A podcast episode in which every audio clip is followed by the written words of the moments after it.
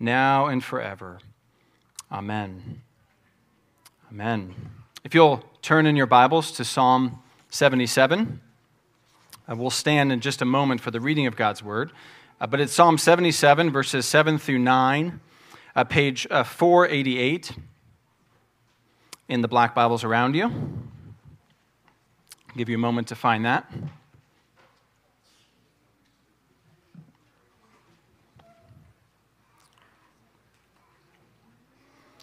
And as you find that, if you'll stand as you're able, and I'm going to read just these three verses as we come toward an end of our series called The Story of Steadfast Love.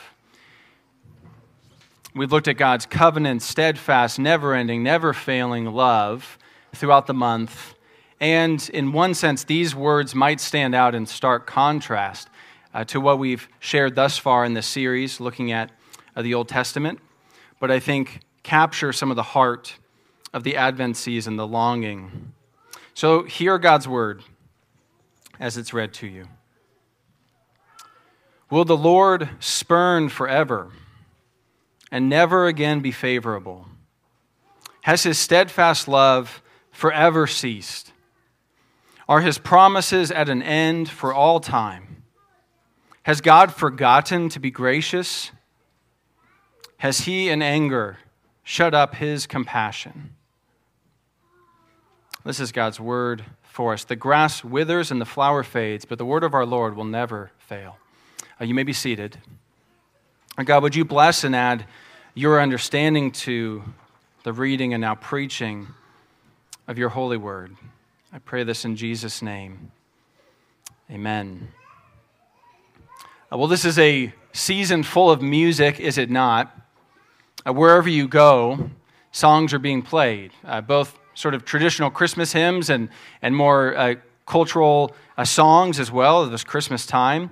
And I want to argue that Christmas songs as a whole, all of it mixed together, when you take them as sort of a corpus, a genre, taken together, present a realistic taste of life in this world. When you take the holly jolly songs, and when you take the more melancholy songs that we see this time of year, we see life and loss and joy and regret and nostalgia and all of it. For every lyric like this, it's the most wonderful time of the year, with kids jingle belling and everyone telling you to be of good cheer. For every song like that, there's a song like this. Christmas Eve will find me where the love light gleams. I'll be home for Christmas, and you know the last line, if only in my dreams. It has a real melancholy note, doesn't it? It's someone who's not home, who longs to be and isn't. Or another Christmas song that you might have heard on the radio or on your Spotify playlist. Someday all our dreams will come true. Someday in a world where men are free, but maybe not in time for you and for me, but someday at Christmas time. Do you hear the longing? And it's not just the maybe more cultural songs that we hear, but even our Christian hymns. For every joy to the world, the Lord is come. There's O come, Emmanuel, and ransom captive Israel that mourns in lonely exile here until the Son of God appear. Even in our own hymnal, there's a mix of songs in the major key and the minor key around this time of year. And they kind of come one after another. And I think that reflects something about life in this fallen world, even the most wonderful time of year can carry with it a weight that we cannot shake. Even moments of joy can be attended with a weariness, with an ache, with what some have called a sorrow full of joy. All mixed together. And really the Christian tradition of Advent sort of captures both of these, this sorrowful yet always rejoicing, our hymns in the major and minor key, our longing, and Psalm 77, 7 through 9, I think is a visceral example of the minor key, of a question that is being asked that is gut-wrenching, from the psalmist, from Asaph the psalmist. And this morning, I want to show you that this question, this one little example, verses 7 through 9, is neither unusual in the Bible, nor is it unfaithful. And if you find yourself this morning resonating more with the minor key, finding it hard to muddle through the onslaught of peace, joy, and jolly, then you might be in good company.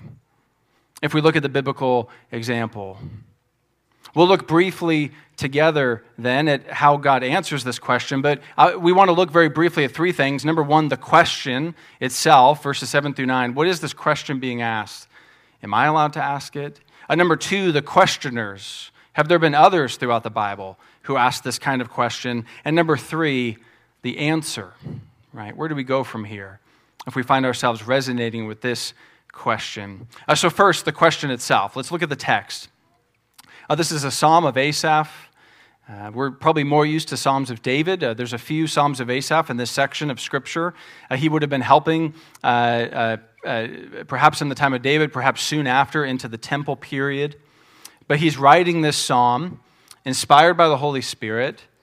And of course, we could take the psalm as a whole, but let's look at these few verses here. And would you see the weight of this question? It'd be easy to gloss over it. I'm sure in my own reading plans, I just, plowed through Psalm 77 and maybe didn't give it a second thought. But hear the weight in the psalmist's words. Will the Lord spurn forever? And never again be favorable? Will the Lord spurn forever? Will he reject me? Will he send me away? Will he never again be favorable to me? You hear the weight in that question for the psalmist? Certainly, we know what this feels like on a relational level. Maybe this time of year, unfortunately, as we start to rub shoulders with people we haven't seen in quite some time, and sometimes maybe unexpectedly you see someone and you're expecting a big warm hug, and instead you get the cold shoulder. And they don't really have to say anything for you to know, whoa, something's not right here. I am not in the favor of this person. I don't know why.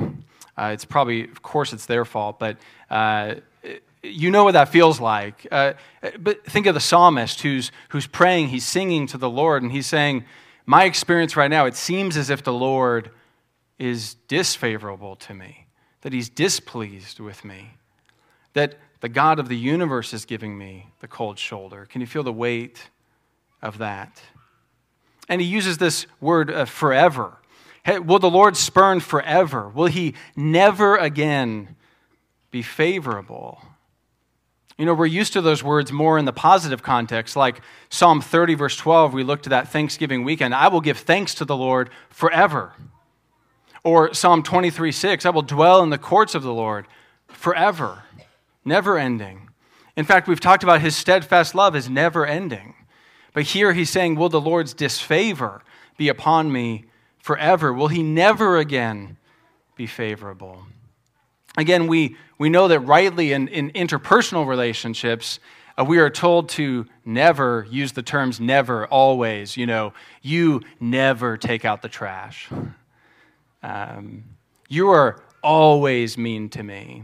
Because what does that do? It puts the other person on the defense and gives them an easy argument. Well, yeah, I do that sometimes, but I don't always do it, right?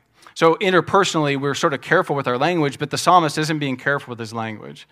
In the sense that he is pouring out his heart before the Lord and saying, Lord, from my experience, it seems as if you have spurned me forever, that you will never again be favorable to me. People of God, have you ever prayed like that? Or friend, did you know that the Bible has examples like this, that you could pray like this? If you have, then you're in good company. But look at verse 8, that really gets to the heart of it. Has his steadfast love forever, there's that word again, forever ceased? Are his promises at an end for all time? For all time. Again, we've been looking at this theme of the steadfast love of the Lord. And we've said that it's his covenant love, his promised love. It will never end. It will never fail. And We looked at Genesis 3.15, this promise right at the beginning of Scripture that there will be a people of God for all time, and from that people there will come a son who will save them. We looked at 2 Samuel 7, that David, this king, and God gives him promises like this. 2 Samuel 7:10, I will appoint a place for my people Israel. I will plant them so that they may dwell in their own place and be disturbed no more. Or later in that same chapter, he talks about a son of David. He shall build a house for my name. I will establish the throne of his kingdom forever. These are the kind of promises that attend to the steadfast love of the Lord, and the very thing that the psalmist is saying, okay, I know that, Lord, but there's enemies all around, or I know that, Lord, or if you think of God's people singing this psalm, as they would have throughout different parts of the history of God's people. At each point, you could think, what would it look like for them to be asking, Lord, I know your promises, and I know what I'm experiencing, this darkness that won't lift, these enemies that are all around, and something's not matching up. Has the steadfast love of the Lord failed? Are his promises at an end for all time? I think God's people have asked questions like this, honestly praying to the Lord throughout Israel's history. In your bulletin, you could see a small, hopefully you can read it, Old Testament overview outline as we've been thinking about God's people in the Old Testament leading up to the coming of Jesus Christ. And I want to argue that this psalm, certainly written later in their history, but these kinds of words were not unusual. You think of the Exodus and God bringing his people out of Egypt, and yet they sinned and they had to be in the wilderness for 40 years. And yet Moses, who brought them out of Egypt, never got to go into the promised land.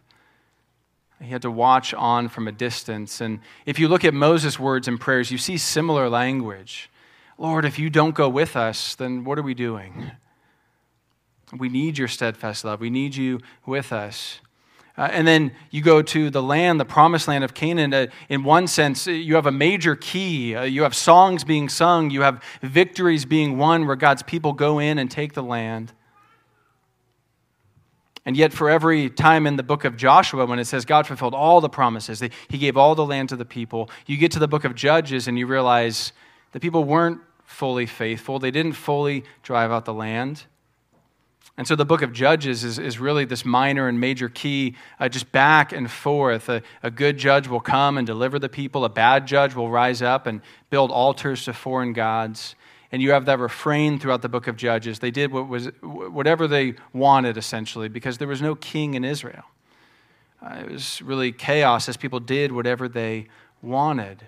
So the faithful at the time would look around and say, Lord, you said there will always be a people. You said from your people would come a son that would change everything. But I'm looking around and saying, what's happening here, Lord? And then you have David, given to God's people, this high point in the history of God's people. And yet we talked about a few weeks ago that even David was not a perfect king. Even David sinned grievously. Even in David's time, there were still enemies from within and from without. And God's people could have easily asked, Lord, where are you? Are you fulfilling your promises? Has your steadfast love failed or not?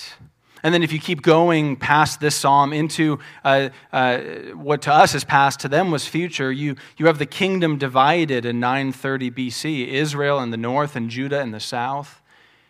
And imagine God's faithful people saying, wait a minute, Lord, you said there would always be a line, and now we know it's this line of David, but now the kingdom's divided. There's two kings in Israel, and some of them are good, some of them are bad, mostly bad.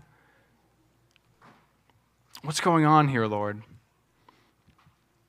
And that would be ratcheted up in the exile as Assyria takes the northern kingdom in 722, and then Babylon comes in and sweeps through the southern kingdom in 586 BC, close to 600 years before Christ would come. And the people spend decades in exile. And even when they return, it's not like they return and there's a king and they build a temple, but it's not what it was. People are weeping at the sight of the temple. No king is on the throne. And so you can imagine God's people, and you see throughout the prophets, people asking, has the steadfast love of the Lord forever ceased? Are his promises at an end for all time? And really, this Advent season captures that, as God's people longed for the coming of Christ. As they looked back on the promises of a people, of a son, of a kingdom, and they looked around, and it seemed like none of that was coming to fruition. We know all the way up into the New Testament, if you look at Luke 1 and 2, you have people who are longing, who are waiting, who are watching for the coming of Christ. This question that the psalmist asked is neither unusual or unique, and neither is it unfaithful, as he brings this question to the Lord. But you could see in verse 9, it gets just a step deeper. Has God forgotten to be gracious? Has he in anger shut up his compassion? He gets right at the character of who God is. When God revealed himself to Moses and the people, he said, the Lord, a God merciful and gracious, slow to anger, abounding in steadfast love and faithfulness." I don't know what the psalmist was going through in God's people at this time. We could think of those other points in the history, but have you been through something that causes you to pray like this? If you would dare to pray so honestly before the Lord. God has revealed himself to be merciful and gracious, but the psalmist is saying, has his anger sort of overpowered his compassion? Swallowed it up so that he has forgotten to be merciful. Friend, if you've asked this kind of question, then you are in good company. Let's look now to the questioners. This is the question, the weight of it, but let's look at we'll look at one example of a questioner found in the book of the prophets. The book of Lamentations is written by Jeremiah, who is called the weeping prophet. And he wrote the book of Lamentations in response to the fall of Jerusalem as Babylon swept through. Imagine God said that he would dwell with his people, especially in the temple in Jerusalem. And now foreign armies have come through, destroyed the temple, taken all the gold, all the table, the lampstand, all of it to their own foreign temples. And Jeremiah writes this book of Lamentation, and it's devastating in its morbid beauty. It's actually very structured. Chapters 1 through 4 are very structured. Every letter of the Hebrew alphabet gets a different line in Hebrew. And so he's describing these grotesque realities of what happened, but it's in this beautiful form. But he gets to chapter 5, and the form goes away. It goes away. Perhaps you've been at a funeral where we need that form, don't we, in a funeral? We need it to carry us along because we don't know what to say. We don't know what to pray. We don't know what to sing. But sometimes there's those raw moments in a funeral where someone shares their heart and the form sort of goes away. And here's what Jeremiah says. This is how the book of Lamentations ends. "Why do you forget us forever? Why do you forsake us for so many days? Restore us to yourself, O Lord, that we may be restored. Renew our days as of old, unless you have utterly rejected us, and you remain exceedingly angry with us." And that's how the book ends. Is that not striking? Christian, have you ever prayed prayers like this? Christian, have you ever known that you were allowed to pray prayers like this? I think of our young people especially. If you've gotten the impression being in our church that you're not allowed to pray like this, that if you have questions, just stuff them down, that to be a Christian means that, and to be faithful means that you never think of questions. You never think of God's promises and the brokenness of this world and have that tension of how do these fit and what does it mean for me to be faithful and I want to trust the Lord, but I'm feeling weak. If you have gotten that from us, I'm sorry. I know I've been part of Christian traditions where I think unintentionally sort of said that to be a Christian is to be holly, jolly all the time. And how wearying that is for weary souls, is it not? And that's not the testimony of Scripture. Look at Lamentations that we just looked at, how it ends. Look at Psalm 77. Think of Psalm 13, how long, O Lord, will you forget me forever? And then he dares to say, how long again? How long will you hide your face from me? And you think, okay, that's enough, psalmist. Number 3, how long must I take counsel in my soul and have sorrow in my heart all the day? Okay, psalmist, that's good. Number 4, how long shall my enemy be exalted over me? Consider and answer me, O Lord my God. Light up my eyes, lest I sleep the sleep of death. Scripture invites us to pray in this way, Lord, if you do not show up, I will die. If you do not show up with your steadfast love, I can't go on. Did you know that you could pray like that? And have you prayed like that when a sudden loss in your life caused you to ask whether his compassion had been shut up forever, or a diagnosis made you wonder whether his promises were at an end for all time, or whether a long, drawn-out, trudging period of darkness, what some have called a dark night of the soul, just won't lift? And you say, I'm praying, I'm reading, I'm struggling, and it just won't lift.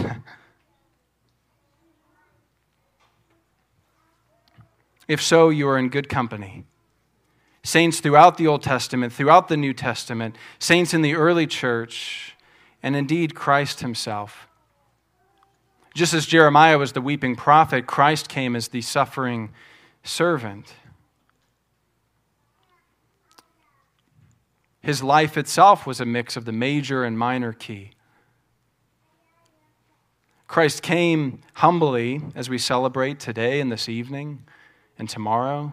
He came humbly as a babe, born into a poor family. He was of the line of David, but there was no throne room waiting for him. And then he lived a life of mockery, of rejection. The people spurned him. He was not in favor as a whole with the people, although sometimes he was, but other times found himself at their despising hand. Christ on the cross would have had psalms like this on his heart. And of course, you know that he prayed on the cross as he, although he lived a perfect life, although he was the one who has always had favor with his Father from before time, he went to the cross and died for the sins of his people. He was treated as if he was out of favor with God. He was treated as if God's anger had shut up his compassion. His wrath was now being poured out justly on what sin deserved, not on what Christ deserved. And Christ prayed, my God, why have you forsaken me? And we know that Christ was sinless. And so for Christ to pray, my God, why have you forsaken me, was not an unfaithful prayer.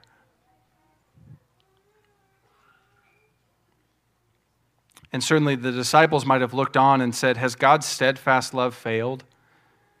Here's our Messiah, our rabbi, our prophet, and he is dying at the hands of the Romans as people mock him. Has God's promises come to an end for all time? We thought this was it. But we know that this was the exact moment when his promises were coming to fruition. This is when all the promises, that there will be a people, that he will send a son. He sent his son, and his son came and died, and he rose again, and is now seated at the right hand of the Father, reigning and ruling. And now the gospel, which means good news, it is good news because it does not offer pat answers or cliches. Jesus says, come to me, you who are weary and heavy laden, and I will give you rest. It is good news because God is not afraid of questions like Psalm 77, 7 through 9. He's not taken aback by them, and he's not twiddling his thumbs, sort of nervous, thinking, how am I going to answer my people when they pray like this? And he has given us his son as the ultimate answer. His son who experienced darkness and weight and wrestling in a way that we can never know. As he takes away the weight of guilt from us, and as he gives us what we need in this life. And so we come to the answer. We've looked at the question and the questioners, but what's the answer? Because Psalm 77 doesn't end in verse 9. The psalmist Asaph in verse 10 through the rest of the psalm, he really answers his own question. Because, of course, we know the answer is no. God's steadfast love has not failed. This prayer of 7 through 9, many call a lament. And some definitions, I think, help us. A lament is I'll be quoting others here, is the cry of distress that lays the foundation for the plea for help. Or it's a prayer of pain that leads to trust. Or it's the wailing of the heart before a God who hears. And so you see, there's always movement. The situation might not change, but there's a movement of the heart that comes in lament. Right? O come, Emmanuel erupts into rejoice, O Israel. Rejoice. And the psalmist here says, I will remember the deeds of the Lord. I'll remember your wonders of old. And then he recounts all the things that God has done for his people in the Exodus and onward, shepherding his people. He remembers who God is and his compassion. Or if you think of our weeping prophet Jeremiah, we said that it ends on that minor key, but right in the heart of Lamentations. Lamentations 3, you'll know these verses, I'm sure. He says, remember my affliction and my wanderings, the wormwood and the gall. My soul continually remembers it and is bowed down within me. Right? There's the minor key, the bitterness of this life. But this I call to mind, and therefore I have hope. The steadfast of the Lord never ceases. His mercies never come to an end. They are new every morning. Great is your faithfulness. The Lord is my portion, says my soul. Therefore I will hope in him. Do you hear the minor and the major key in Jeremiah? He is sorrowful, yet always rejoicing. He is beaten down, but not destroyed. He is still going into exile. Jerusalem is still destroyed. But he says, this I call to mind. The steadfast of the Lord never ceases. His mercies never come to an end. So if you put these verses together, has the steadfast love of the Lord forever ceased? The answer is no. The steadfast love of the Lord never ceases. His mercies never come to an end. What if the gospel was good like this? What if it was truly good news that wasn't shifting sand, but cement blocks that are sturdy, building a castle that we can run to and be safe? As we prepare to celebrate the birth of Jesus Christ, we celebrate the coming of steadfast love in the person of Jesus Christ. He came to his people to free them from their sins. He came as an answer to all the promises from Genesis 3:15 onward. And he also came that he might offer light and life, a true light which shines in the deepest darkness, which walks with us even through the valley of the shadow of death. Martin Luther, one of the reformers, puts it this way, and we'll end on this thought. Whenever you are occupied in the matter of your salvation, setting aside all curious speculations of God's unsearchable majesty, run straight to the manger and embrace this infant, the Virgin's little babe in your arms, and behold him as he was born, nursing, growing up, conversant among men, teaching, dying, rising again, ascending above all the heavens, and having power above all things. By this means you will be able to shake off all terrors and errors, like as the sun drives away the clouds. Now let's pray. Lord, we thank you for your word. that it shows us what it means to truly wrestle, to pour out our hearts before you, and to find a God who hears us in Christ Jesus, who doesn't leave us in our struggles, but gives us strength and mercy and grace. I pray that you would show yourself anew to us even today. For those weary travelers and pilgrims, I pray that you would strengthen them, uphold them. Would you be with us the rest of this day as we fellowship, as we worship, as we celebrate Christ's coming? And may you be very glorified. And I pray this in Jesus' name.